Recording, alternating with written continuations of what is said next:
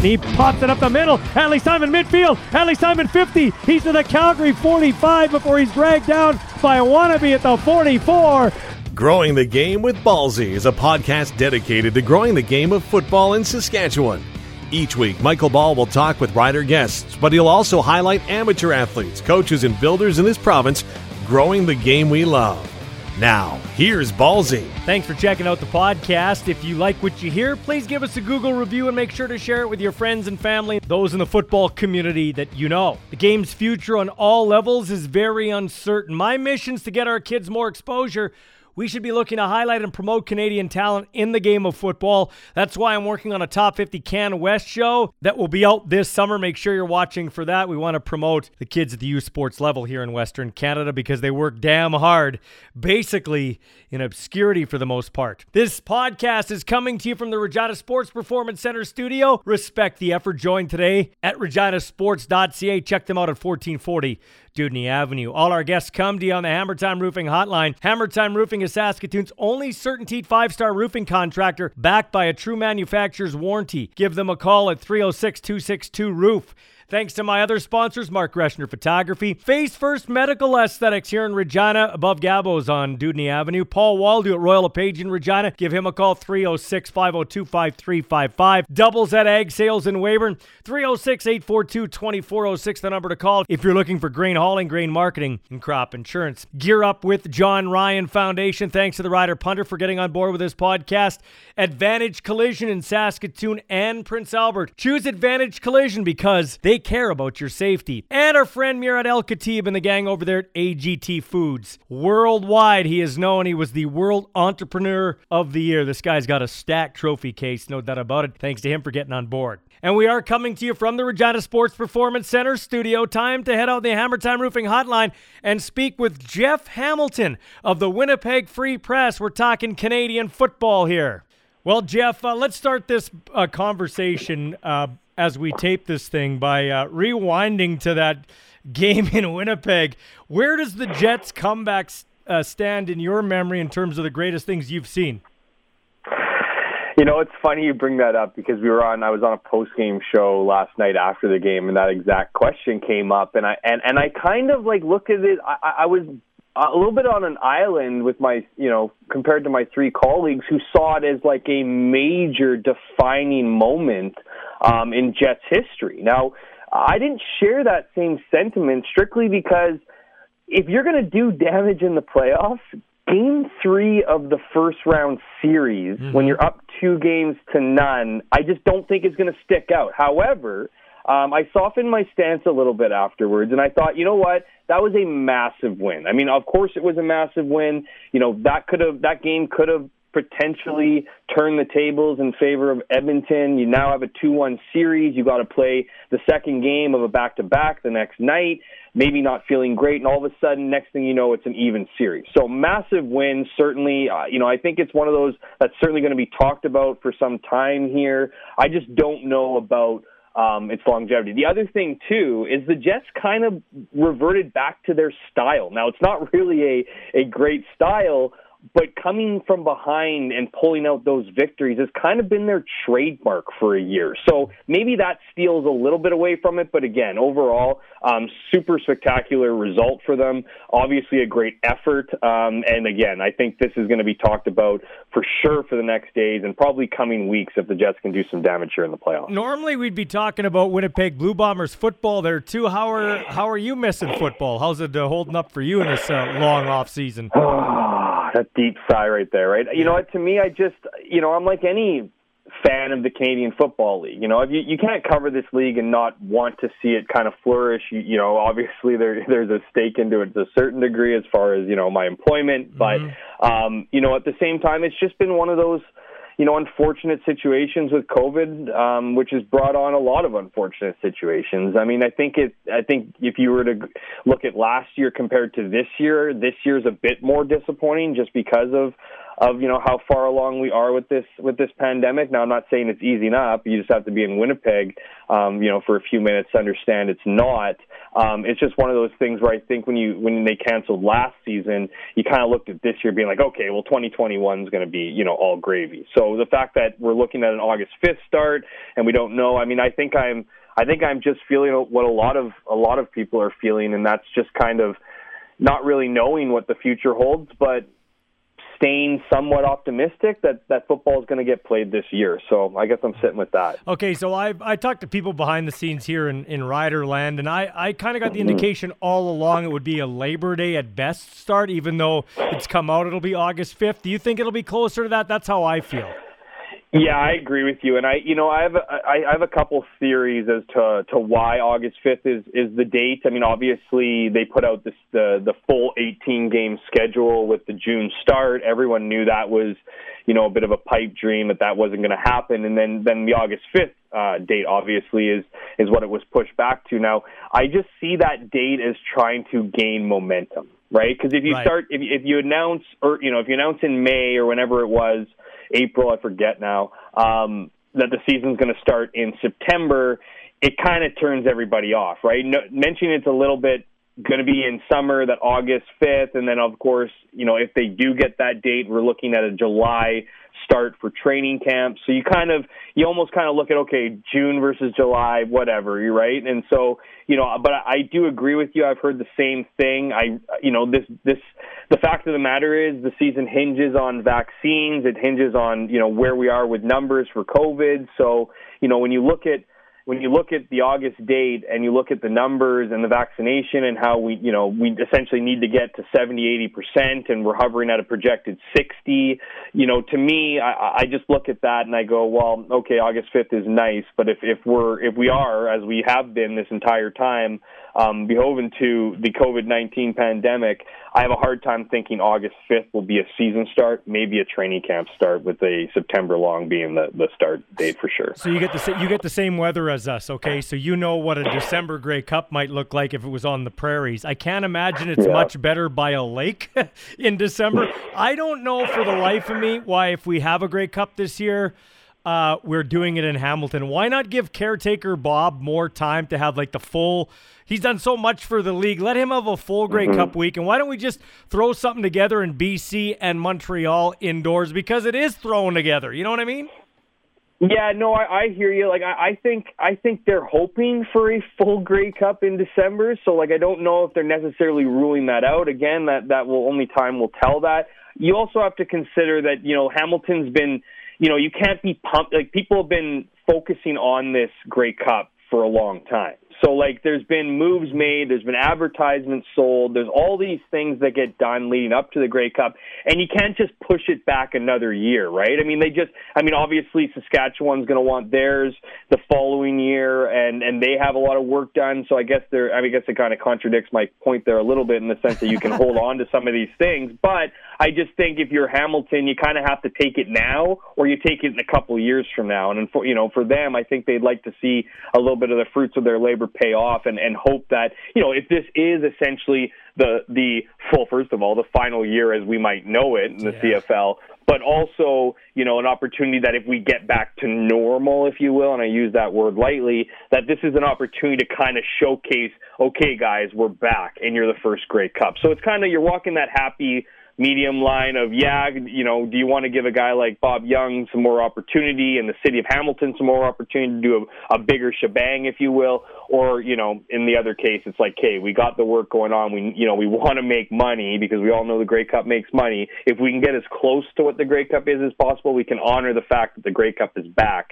uh, and probably put some some much needed bucks in their jeans. Jeff Hamilton, I think we share the same love of this uh, this league to the same degree. I've always liked your work from afar. But let me ask you, I think we're 50-50 at best that we even play this year, and I'm the I'm an I'm an optimist. How do you feel? Like oh. I, I feel I feel we're 50-50. You know, it's I, tend to I tend to not disagree with 50-50 because of the fact of the matter is we don't know for sure. And you know, to suggest 80-20 we will play, that sounds like pretty good odds, right? Yeah. I mean, if you look at if you it it really kind of depends on who you ask. As you mentioned, if you're talking to people behind the scenes, I, you know, I am as well, and it feels like it's a bit of a mixed bag, right? I mean, right. then you see you see Craig Dickenson come out and you know quote tweet a, an article from Three Down disagreeing with you know Arash Madani's comments about you know the league not really feeling confident about playing this year, and maybe you maybe there's a cause for pause there, right? I mean, I know there's some people in the Bombers organization that are very confident. You know, there's people in Edmonton that have come out, and and that's kind of the the, the the issue here, right? Is like who can you really believe? Is there a narrative that like, yeah, we're definitely playing so you can keep that momentum and then kind of cross that bridge when you get there? All I would say is whether it's 50-50 or a different percentage, we don't have a guarantee and we will not have a guarantee that the season will play ultimately until mm. that decision is made. So That's fair, Jeff. You know. Okay. So, let's go to the next topic. Where cuz I like to look around the league at different guys that kind of have a a balanced approach to their reporting, whether it's TV, radio, or or newspaper. And, and you seem to be one of those guys. Where do you sit on this thing, like this XFL, CFL? How do you feel about the whole thing? You know, I, I, I kind of I've had mixed feelings. I mean, I had originally, I mean, it kind of came out of nowhere, right? Like, I'll be honest, I had no idea they had been talking, and to be clear, they had been talking for months mm-hmm. um, prior to that announcement. I mean, you don't make that announcement unless you have been talking uh, for a while and planning to further talk and go deeper into those conversations. So, to me, when I first when I first saw that press release come into my email, I was intrigued. I was like, "Oh, this is interesting. Like, The Rock's name is on here. Like, you know, I and I sent out." A email to Rock's representation giving them two months as my deadline. And I don't know if we're getting close to that or not, but I haven't received a call back. but um, at the at the same time, I thought it was intriguing because if there's anything the CFL struggle with, it's you know it's essentially being cool. Like they haven't been able to, you know carve out that piece of the pro sports pie that you know we know the other leagues have. They've had troubles like other leagues in gaining a younger audience and bringing on new fans regardless of the age. So why not look at the XFL and their team? Obviously the Rock, but um, you know the, Dany Garcia and Redbird Capital. Like Dany Garcia has a great resume in branding and bringing relevance to products. So if she can help out the CFL with that, it's it feels like a bit like a you know a win-win if you will. Now my feelings have kind of not switched in the sense I think the XFL is a bad idea, but I do understand the frustration from fans because we don't have a ton of answers. All we have and and and this is you know the league's kind of well the league is to blame in this is that because they're straddling this line of of, of you know obviously wanting to maintain the CFL the way it is at least for 2021 also have conversations with the XFL, make that announcement because you don't want to all of a sudden make an announcement after the 2021 season and then things are real, real, right? I mean, then you get the, the blowback. So they've kind of had this process of slowly ripping off the band-aid if you will and i just feel like they've stumbled in a couple areas with transparency leaving a lot of fans the faithful the people that are you know they're going to need regardless if they if they go you know down that xfl line or if they if, if it's the traditional cfl and they're kind of alienating them by saying certain things that are a little bit of you know information but not a ton. Like we don't know a lot of things about the rules. We don't know a lot about what it's going to look like. We don't even know know if it's going to be a partnership, a, you know, a, an alignment, whatever the, the, the buzzword is for that week. So because of that, you know, you have a lot of people that are wondering, well, what's going on here? And I've written about this in the past. Is that there's a there is a you know a few number of people with great influence, you know, mm-hmm. MLSE owners of the Toronto Argonauts, friends with the with the owners of of the Montreal Alouettes. You have BC who doesn't have an owner right now, who's looking to sell the team. There's a lot of stuff in the air, and and so there is some influence there and they're trying to look at it from a dollars and cents perspective, which makes sense business wise.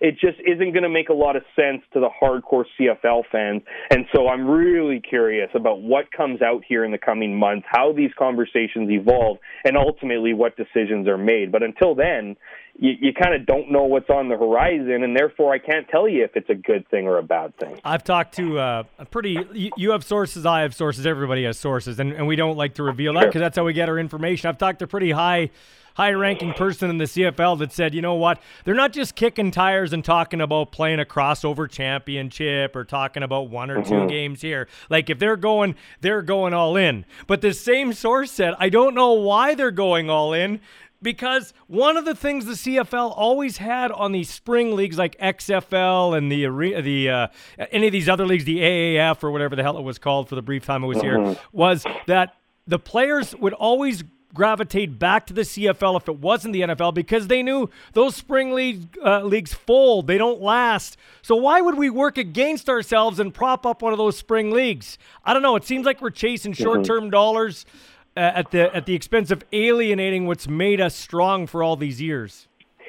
Well, here's the thing, and it goes back to kind of what I was saying about the decision makers, right? The, the the very few versus the large masses, and they look at an international product as something to sell, as something to market, as mm-hmm. something to bring in dollars. So the inclusion of the United States, you know, essentially reaches obviously that international goal. There's been talks. Obviously, Mexico wants a piece of this.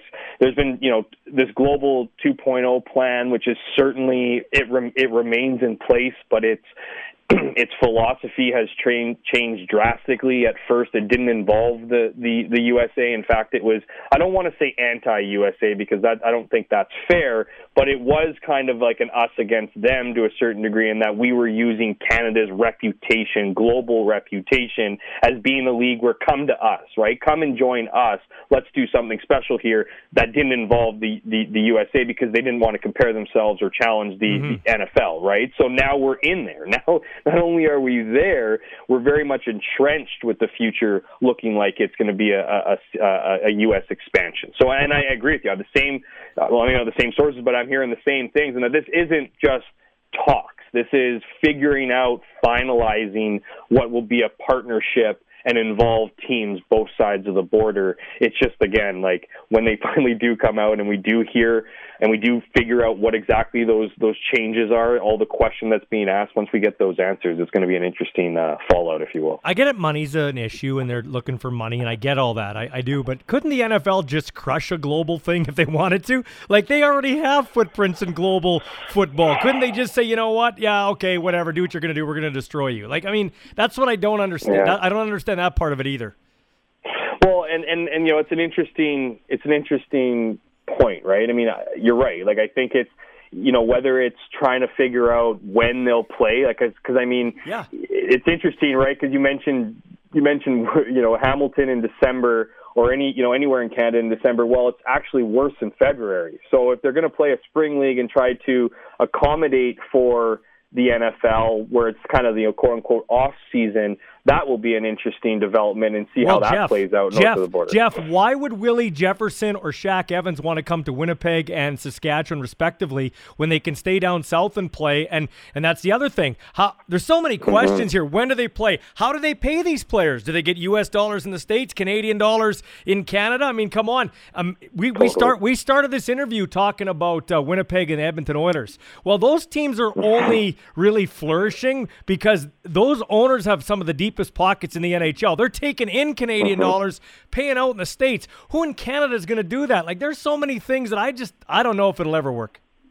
I'm with you on that. Like, you make a great point too. It's a, not off track per se, but like, you know, you you, you players from the states are going to want to play in the states. Like they, you know, they they love. Don't get me wrong. I'm not saying that that's the case for every single one. And as as you've certainly seen players up in Saskatchewan, I've certainly seen players here in Manitoba and Winnipeg I mean, there are some people who love their respective Canadian cities and love right. being in them for the football season, and it is a nice change. But home's home, right? I mean, so you know there is going to be competition there, but there's a lot of questions. You bring up a ton of interesting ones that are that are going to need to be worked out. Whether it's how you pay players, whether it's the Canadian ratio, it's how how how much of the tradition can you can you take with the CFL? Does the XFL people want? I think there is. I, I tend to believe there is a I don't know if I would call it an equal relationship because I just don't. I'm not in that room, so I don't know what that looks like. But I do think there's an appreciation, if you will, from the XFL about the CFL, right? And not just because The Rock was here for a training camp with Wally Buono and whatever.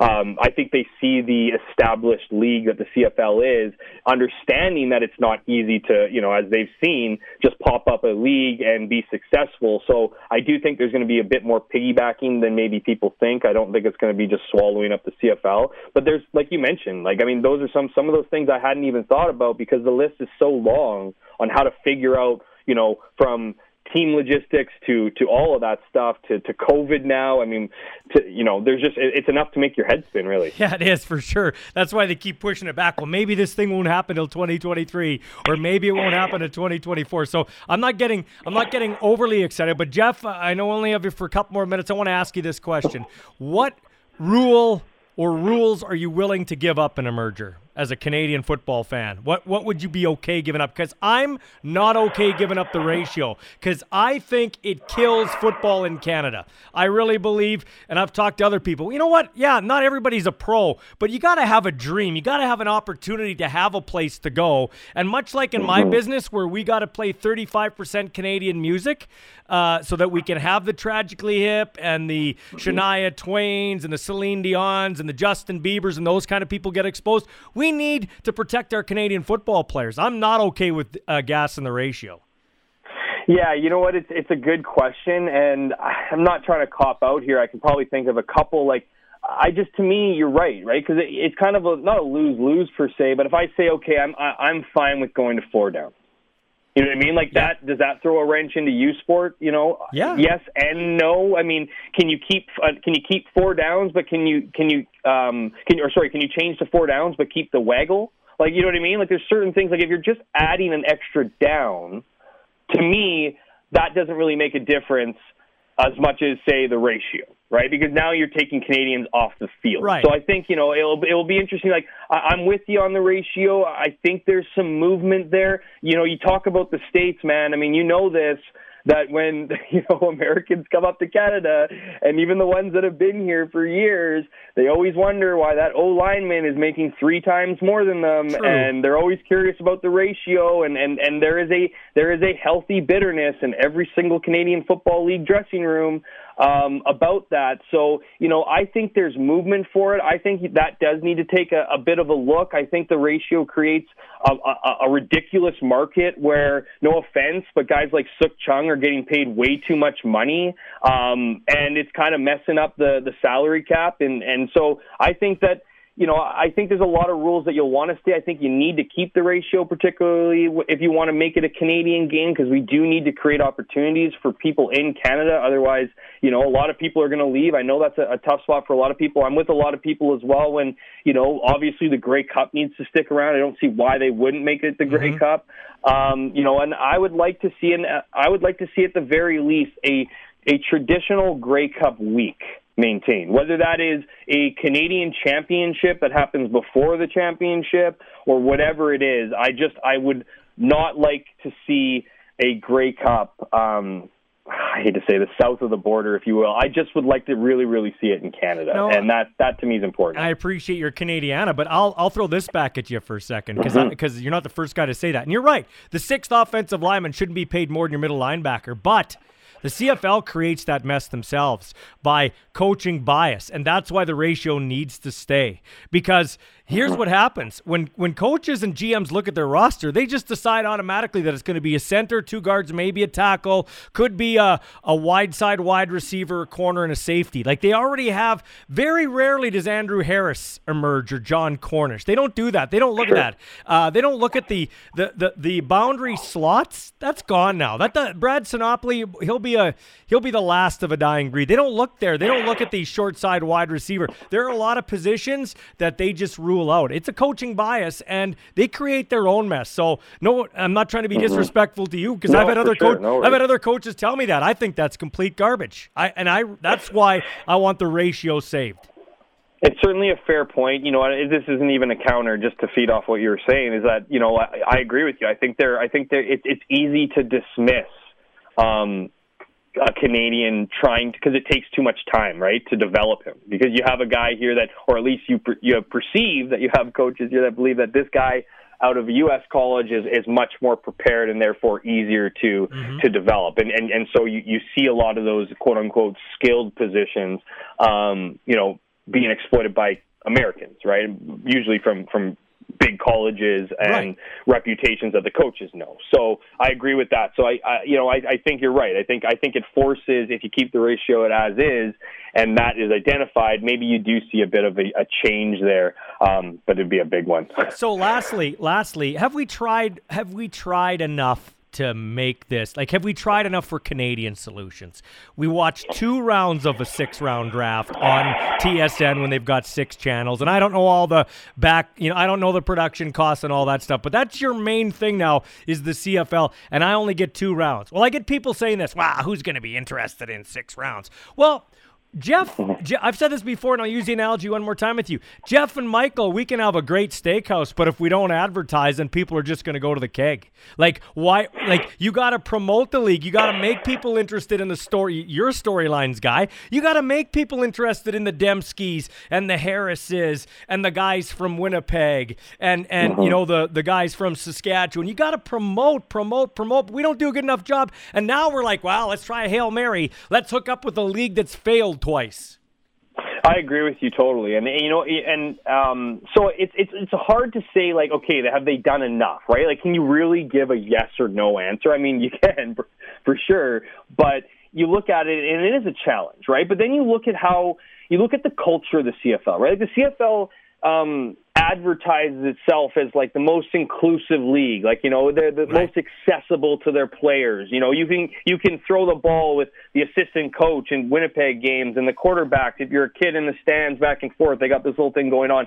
But the fact is that culture or that identity, if you will, does not extend all the way through what they do. They're still very, you know, behind the curtain stuff, uh, whether it's the, you know, what's that list, the protected list they have, right? right? I mean, those things are ridiculous. Like the fact that they send 10 guys out on a projected on a protected list out of like 30 or whatever it is, like that's just embarrassing. Like I get I get that you don't want to tell people that your your minimum is is 56 or 64 now um, for players, but you don't like you don't take advantage of a salary cap that literally your league could run online and you'd have people clicking on it nonstop. Like that's a revenue stream right there. Right. Um, you, you, you look at other things like, you know, the way teams act. Like, man, when it was Chris Jones in, in, uh, in Saskatchewan and, and, you know, I like Mike O'Shea, but, and he's gotten better, but it was like they wouldn't even tell the truth about their depth charts.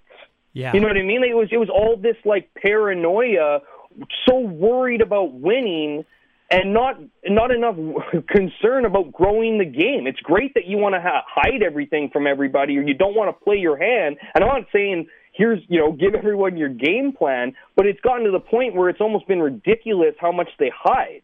So it, it's that kind of you know philosophy that I think is hurting the league. And then you add all the things that you kind of mentioned with you know, whether it's marketing, whether it's how they're marketing, um, you know, it's obviously falling short. Whether that's because this product is tough to sell or they're having a hard time selling it. Well, you know, you and I aren't in those rooms. You and I aren't right. tasked with doing it. We just probably think we could do it better, right? that's right. I can barely do this, so I shouldn't be overly critical. Hey, thanks for this, my friend. I really appreciate it. Enjoy the rest of the playoffs, and uh, can't wait to see you around a CFL field. Hey, Michael, thanks so much, man. Me too. Thanks for having me on, and uh, best of luck. Hopefully, we got season coming up here. This has been Growing the Game with Ballsy. If you have a football story you'd like to share to help us grow the game, email Michael Ball at mball at harvardbroadcasting.com. Ballsy can be heard weekdays in Regina on 104.9 The Wolf Morning Show and during Saskatchewan Roughriders and U of R Rams broadcasts on 620 CKRM.